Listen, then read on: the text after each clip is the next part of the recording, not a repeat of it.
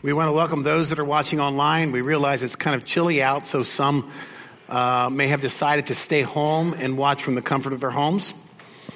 There's other people that are watching literally around places in the world, and we want to welcome them as well. Here at GBC, we're going to be starting a new series in the new year on generosity. And it's one of our core values at GBC. We want to understand what the heart of God is, because where your heart is, that is where your treasure is. So were the words of Jesus. But also, we have to understand where our heart is, where my heart is, where your heart is in cooperation with that. Now, this series is a precursor to one that I'm going to be doing on after on relationships. Because generosity plays into our relationships so deeply, and it's how we treat each other and that impacts how we treat people who we live with and people around us that we don't know. So we're going to be engaged in a series and hearing stories of what God's up to, both in our congregation and in our world. But being a follower of Jesus, we understand we're defined by relationships. We're defined by a relationship with Christ and each other and those outside of the kingdom of God. And that relationship in Christ is why we exist. It's why we're called the body of Christ. And then out of that why, what we do and how we do it is critical and crucial in effect to our witness and our influence in our culture. Now, we're going to be looking at a series of verses, but before we do that, there's some basic premises that we need to understand. You've heard me say these before, but I want to review them really quickly. Here they are.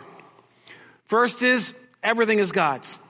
When you look at the word in Genesis 1 to Revelation, everything was created by him and for him. So everything is God's. We are not owners, we are stewards of what God has given to us.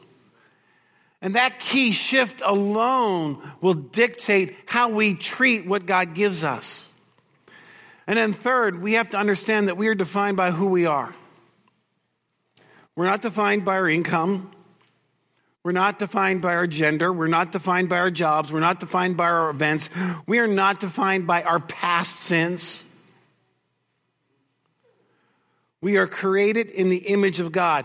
We are sons and daughters of the living God. And our value comes from that identity, not what we do. I love one of the verses that Paul writes in 1 Corinthians chapter 1. Here's what he says For consider your calling, brothers. And you can say sisters there as well. Not many of you were wise according to worldly standards. Not many powerful. Not many were noble birth. Which means you just didn't make a good impression in the world. People didn't notice you when you went by. But God chose what is foolish in the world to shame the wise. God chose what is weak in the world to shame the strong. God chose what is low and despised in the world, even things that are not that's a nice way of saying even nobodies. People that think they're nothing, or other people that think you're nothing. To bring to nothing things that are, so that no human being might boast in the presence of God. I mean, that's what we call an eternal perspective. That's what we call worshiping to an audience of one.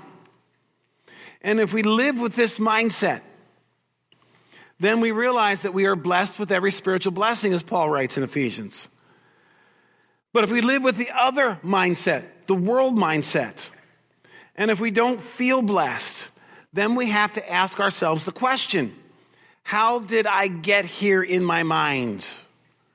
Because I started believing some lies and I invited them into my life.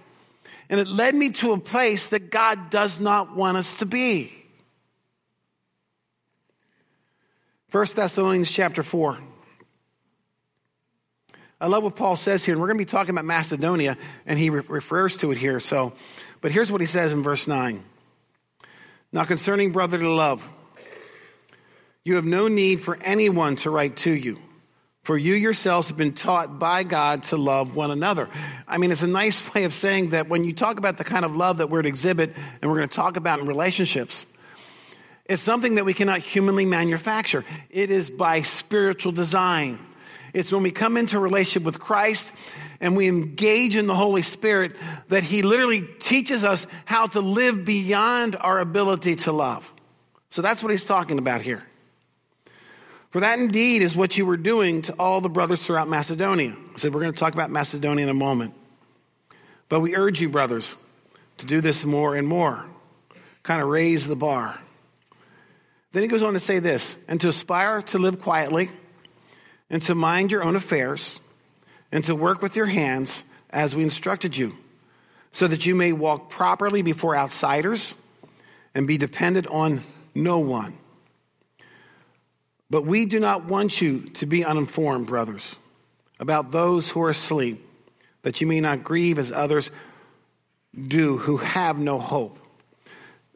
So, what you see here is a picture of what it means to steward, to be generous of, he talks about love, work, living with other people, and hope. I mean, this is the practical application of generosity. And when we steward and realize that we have a generous God and He's generous with us, we seek to live in that way among all people. And as we are blessed, we bless them. But if we follow the world's value, if we listen to all the voices out there, then our perceptions will be very different. Take the issue of equality and fairness. We hear a lot about that. But who do you compare yourself to? Now, if you do it like the world does it and everything around it, you're kind of going to get messed up and you're going to believe the lies that come to us. This past, well, I guess past two weeks ago, I was given a book by Tom Doyle called Standing in the Fire. And I read it. And my wife read it. Now my brother and his wife are reading it. And by the way, I do need to talk to the person who gave it to me because I didn't know if I was supposed to give it back. right now, it's making its way around. So if you want it back, see me afterwards. But the book is about situations in the Middle East and how God's at work. And after you read that book, you say, fair, what they're going through and how they live both spiritually and economically and physically. And the book was both humbling and humiliating. And right after that, I read another book by Christine Caine that talks about her A21 ministry, rescuing those from the sex slave trade business, and how she uses the word, capital W, Jesus, and the word, the word of God, to speak value and worth back into their lives. And after reading those books, I was humbled, and I'm going to use the word embarrassed instead of humiliated at what divides us in our American churches. I mean, there are people facing situations that we can never get beyond the perception of fairness. What they go through is unthinkable. So the question of generosity then is how do we live well in the midst of chaos? That's the question we're going to try to deal with over this series. How do we live well in the midst of chaos? Take Genesis 1. God spoke and brought order out of the chaos. He literally used words. Jesus is called the Word. John 1 1, in the beginning was the Word, and the Word was with God, and the Word was God. Words are important. And have you ever been curious why our speech is under attack today? We, as followers of Jesus, know the power of the spoken word. And that word, Jesus said, was full of grace and truth as a picture of generosity. But our culture attempts to stifle our words, our words. Through accusations of bigotry and hate, they appear to want conformity to speech of what I call untruth and lies. And our culture is not an illustration of generosity. They're not very generous. They're not very gracious. And they try to shut down anyone that disagrees with their position. Now, if we're honest, we have to confess that the church has done that in the past too. We define ourselves by sameness, not unity. Because in unity, there's incredible diversity. In unity, there's an incredible strength in the body where God gives some people the fingers and the hands and the arms and the legs, and some are the heads and the eyes and the ears. But we have defined ourselves by sameness and not unity.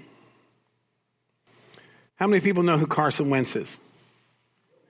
Okay, if you're a Philadelphia Eagles fan, you know who Carson Wentz is. Um, there was a youth that was gracious enough and generous enough to buy what is now being called the Carson Wentz t shirt. And so he bought it to me for Christmas and said, You know what? I'm going to wear it some Sunday. I don't know whether you believe me or not, but I'm wearing it. You're probably wondering why the pastor's wearing a t shirt.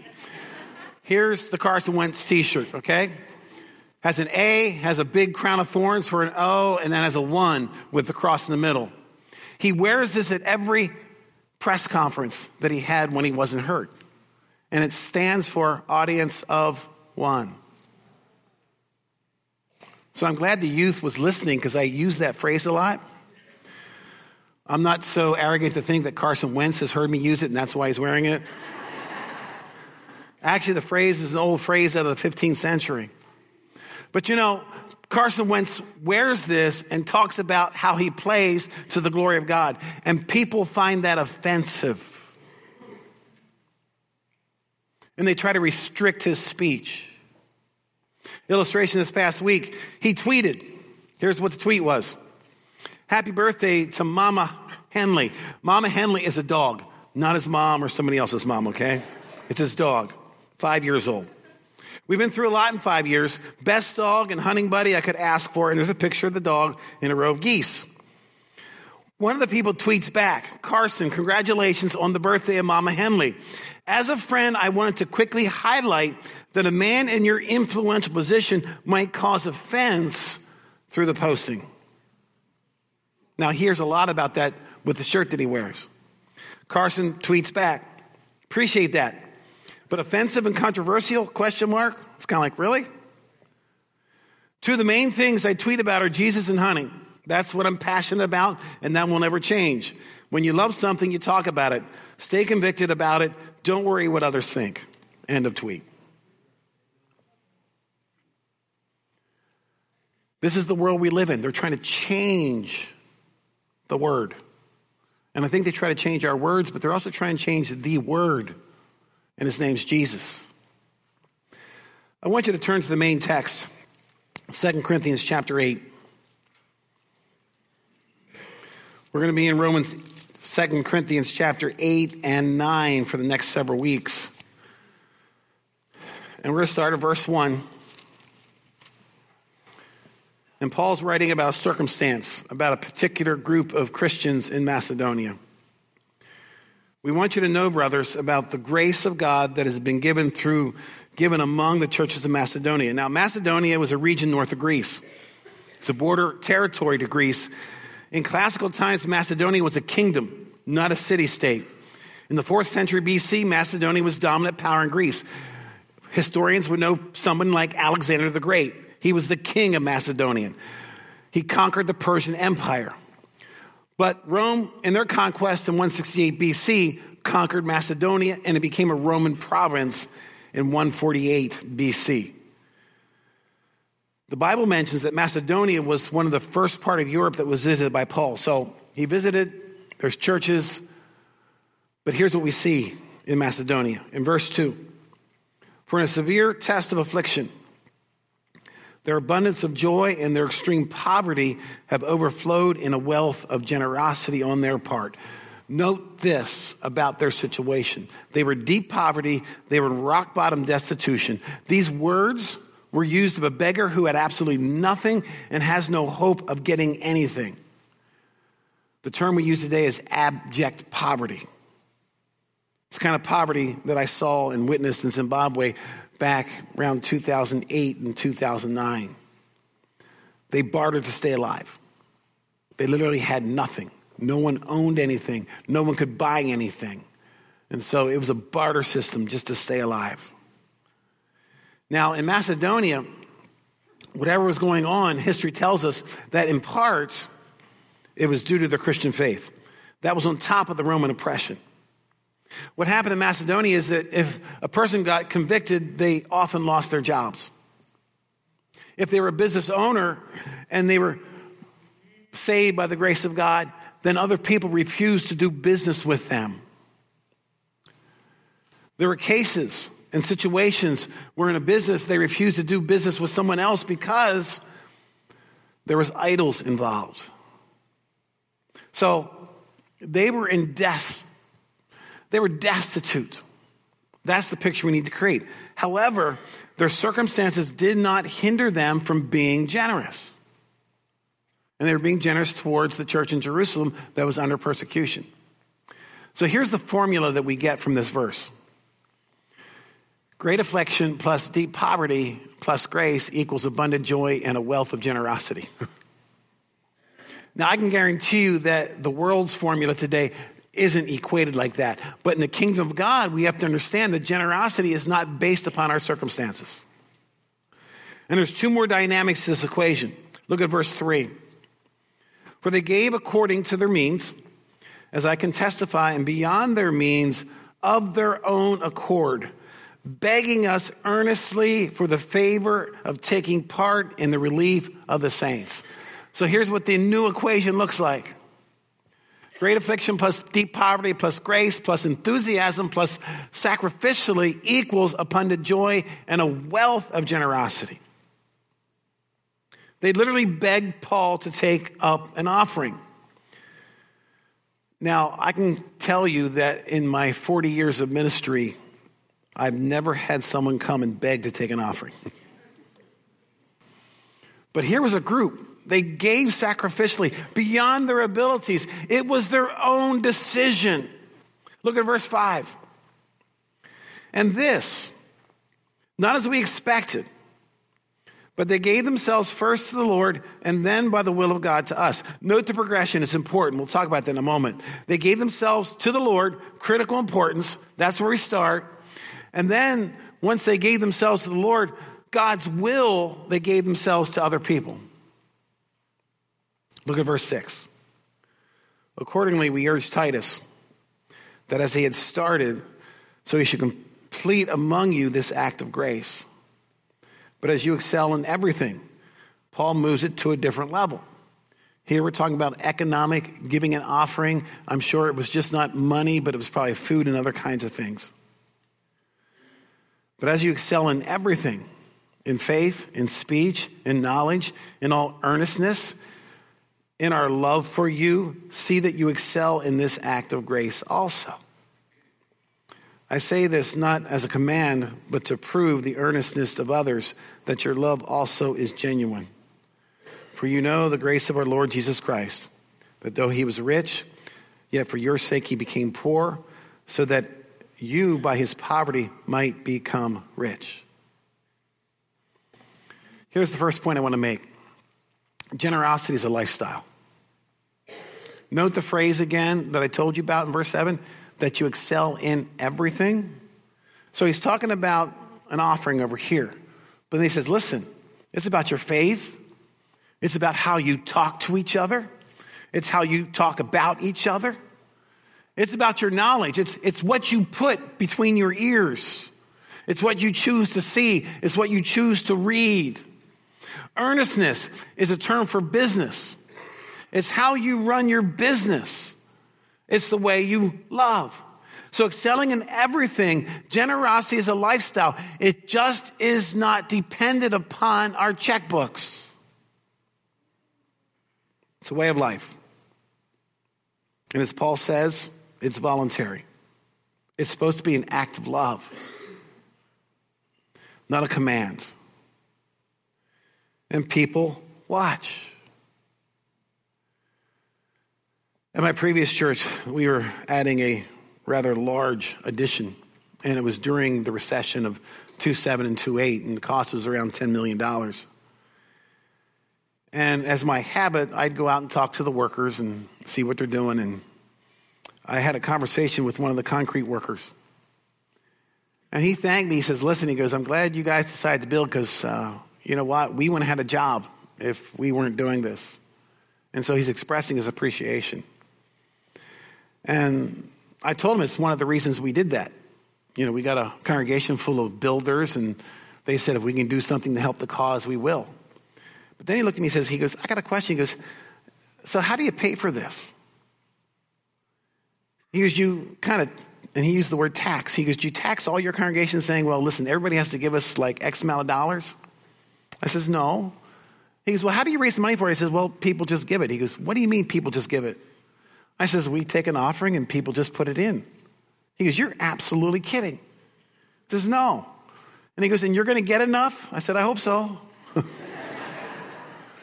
but this was a person that had no church background. You know, we call them second generation out of the church. I mean, it was completely foreign to them that a group of people would get together and voluntarily be generous and sacrificial for a cause something like this. So understand generosity is a lifestyle. Number two, we often get caught up in the money issue, but money's not the issue. Our heart is. Jesus says, where your heart is, there will be your what? Your treasure. Stating that another way is our circumstances do not keep us from being generous. If you're not generous with what you have, you will never be generous with what you do not have or think you should have. And again, we got to think beyond economics. But economics is where we get stuck. And again, I think if we're claiming to be generous, it's going to show up in our economics, how we think about money and what we do with money. But this story is common. I've heard this before, but it happened to an individual that I knew. And uh, this individual was semi retired. He claimed he never had enough, and so he kept working. And I got a chance to take him to Africa. And after being moved by the poverty there, he started sending his tithe to an individual in Africa. And then he got caught up in a scam. Remember the emails you used to get, and they usually were from Africa saying that if you send like, you know, $1,000, you'll get $20 million back. Anybody remember those? Well, he sent money over. And he kept sending more money. And he kept sending more money. He literally emptied his bank accounts. He lost his house because he mortgaged the entire thing. On top of that, he had power of attorney over his mother. She was still living. He emptied out her estate. We had number of interventions with this individual, but his kids and his friends, he refused to listen. He literally gave close to a half million dollars away. His reason? Here's what he said. He only wanted the $20 million so he could give half of it to those in Africa. Now, think about that statement. He just spent half a million. He could have sent 250,000 over. But what a sweet deal if I get 20 and give 10 away. he wasn't generous with what he had and got caught up in a scam that somehow he thought he might get rich and disguise it that somehow he wanted to be generous. So listen, it's not about your circumstances. It's not about how much you have or you don't have. It's really taking what God gives and again, hearing the words of Paul saying, listen, in all things, you know, are you stingy with your words? Were you harsh with your words? What about your attitudes?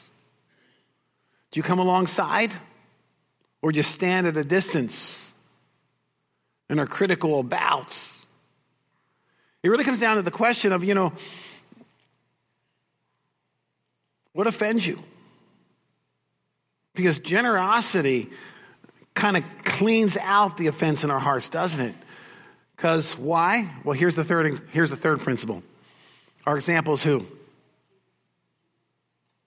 I heard a few people say it. Our example is who? Jesus. See, he says they first gave themselves to the Lord. He was rich. He was God. He became poor. He was man. He did this for you, no other reason. See, the problem in our day and age when we start talking about generosity, we don't look to Jesus. We get caught up in comparisons. We start looking at everybody else and each other.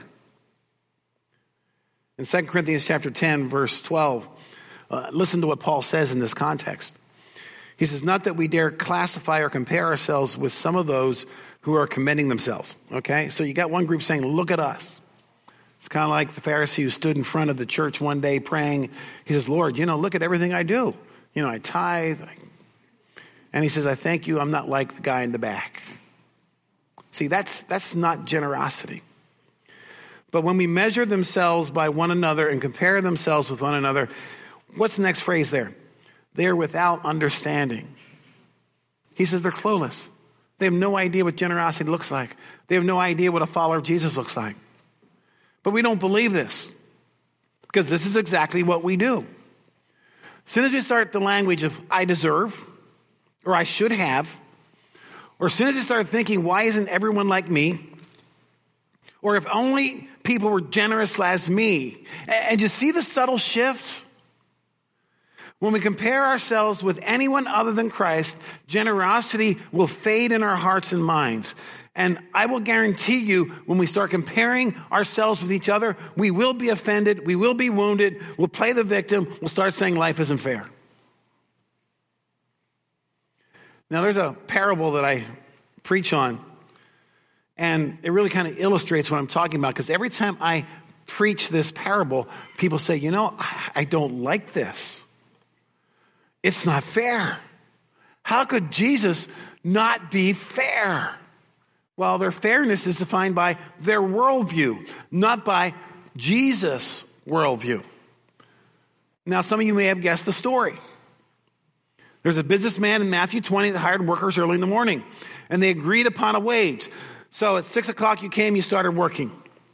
He hired more at nine, he hired more at 12, he hired more at three, then he hired more at five. At the end of the day, six o'clock, he begins paying people and he does it backwards. The people that worked for one hour, he gave them the same wage that he agreed those that were going to work 12 hours. And he did the same for those at three, at 12, at nine. And you can imagine the workers that worked all day when they came to the business owner, they're thinking, you know what, I'm going to get a lot more and they got exactly what was agreed upon. And they did what you and I would do. They sat there and say, wait a minute, this ain't fair. And the business owner, which is illustrating Jesus at this point, says, Didn't I give you what was promised? And they said, Yes, but it's not fair. And of course, we spiritualize this and miss the impact of generous grace because God's trying to say, Listen, grace isn't fair. And grace is something that we choose to give, not based upon conditions, not based upon worth. It's just given as a grace. That's generosity. Now, Barna does a lot of research on generosity and shifts in lifestyles and attitudes. And he noticed that there's one generation, they're called the boomers, that's my generation, that it's all about money. When you talk about generosity, it's all about how much you give away. He says the next generation which is now the millennials, they just want to take money out of the equation. And they say it's all about service. It's what we do for Jesus, not what we give away. Now, I just want to say in every generation, it's about everything. It's about our money, it's about what we do, it's about what we say, it's about how we think. And we've got to ask do the results coincide with being a follower of Jesus?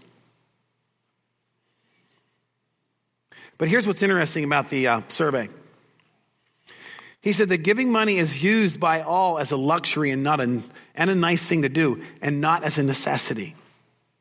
Now, let me say that again. In this thing, he says giving money is viewed by all as a luxury and a nice thing to do, but not as a necessity. Now, when you start using the word necessity, there's two ways to view this. Necessity is I have to. That's what a teenager says when he says go clean your room up. Then there's one necessity that is compelled by the grace of our Lord Jesus Christ. We call one the law and the other the law of love. And see if our example is Jesus Christ. Our desire is to give sacrificially with joy, enthusiasm, and we give ourselves first to the Lord, and then out of the will of God, because we are to take care of each other, we give. So here's a critical question I want you to think about in this series. How do you define prosperity? This world or the world to come? See, how you define prosperity will drive your worldview and your sense of everything. And let me ask another question. What if we lived in such a way that we looked for opportunities be more generous? What if we woke up every single day and that was part of our agenda? How would that alter our minds and our hearts and things that we say and things that we do and how we choose to live? I want you to write those two questions down somewhere. I want you to think about them. I want you to pray about them. I'm going to invite the worship team come up because we're going to close with a song. As they do that, I want to talk about next Sunday evening because we're going to be doing something that really we haven't done for quite a long time. But at 6 o'clock in the evening, we're going to have a prayer time here. And we're going to pray about some things. We're going to pray the mind and heart of God and how GBC aligns itself with that. So we're, we're not going to come here and sing. It's not going to be a service. We're going to pray. And we're going to pray for those living outside the kingdom of God. We're going to pray for us seeing and entering in where God is at work. So I'm going to invite you to that. It's open for everyone. Six o'clock next Sunday evening, right here in the auditorium. Right now, we're going to sing about the generosity of Christ and our response if we choose to offer our hearts completely to Him. Let's stand as we sing.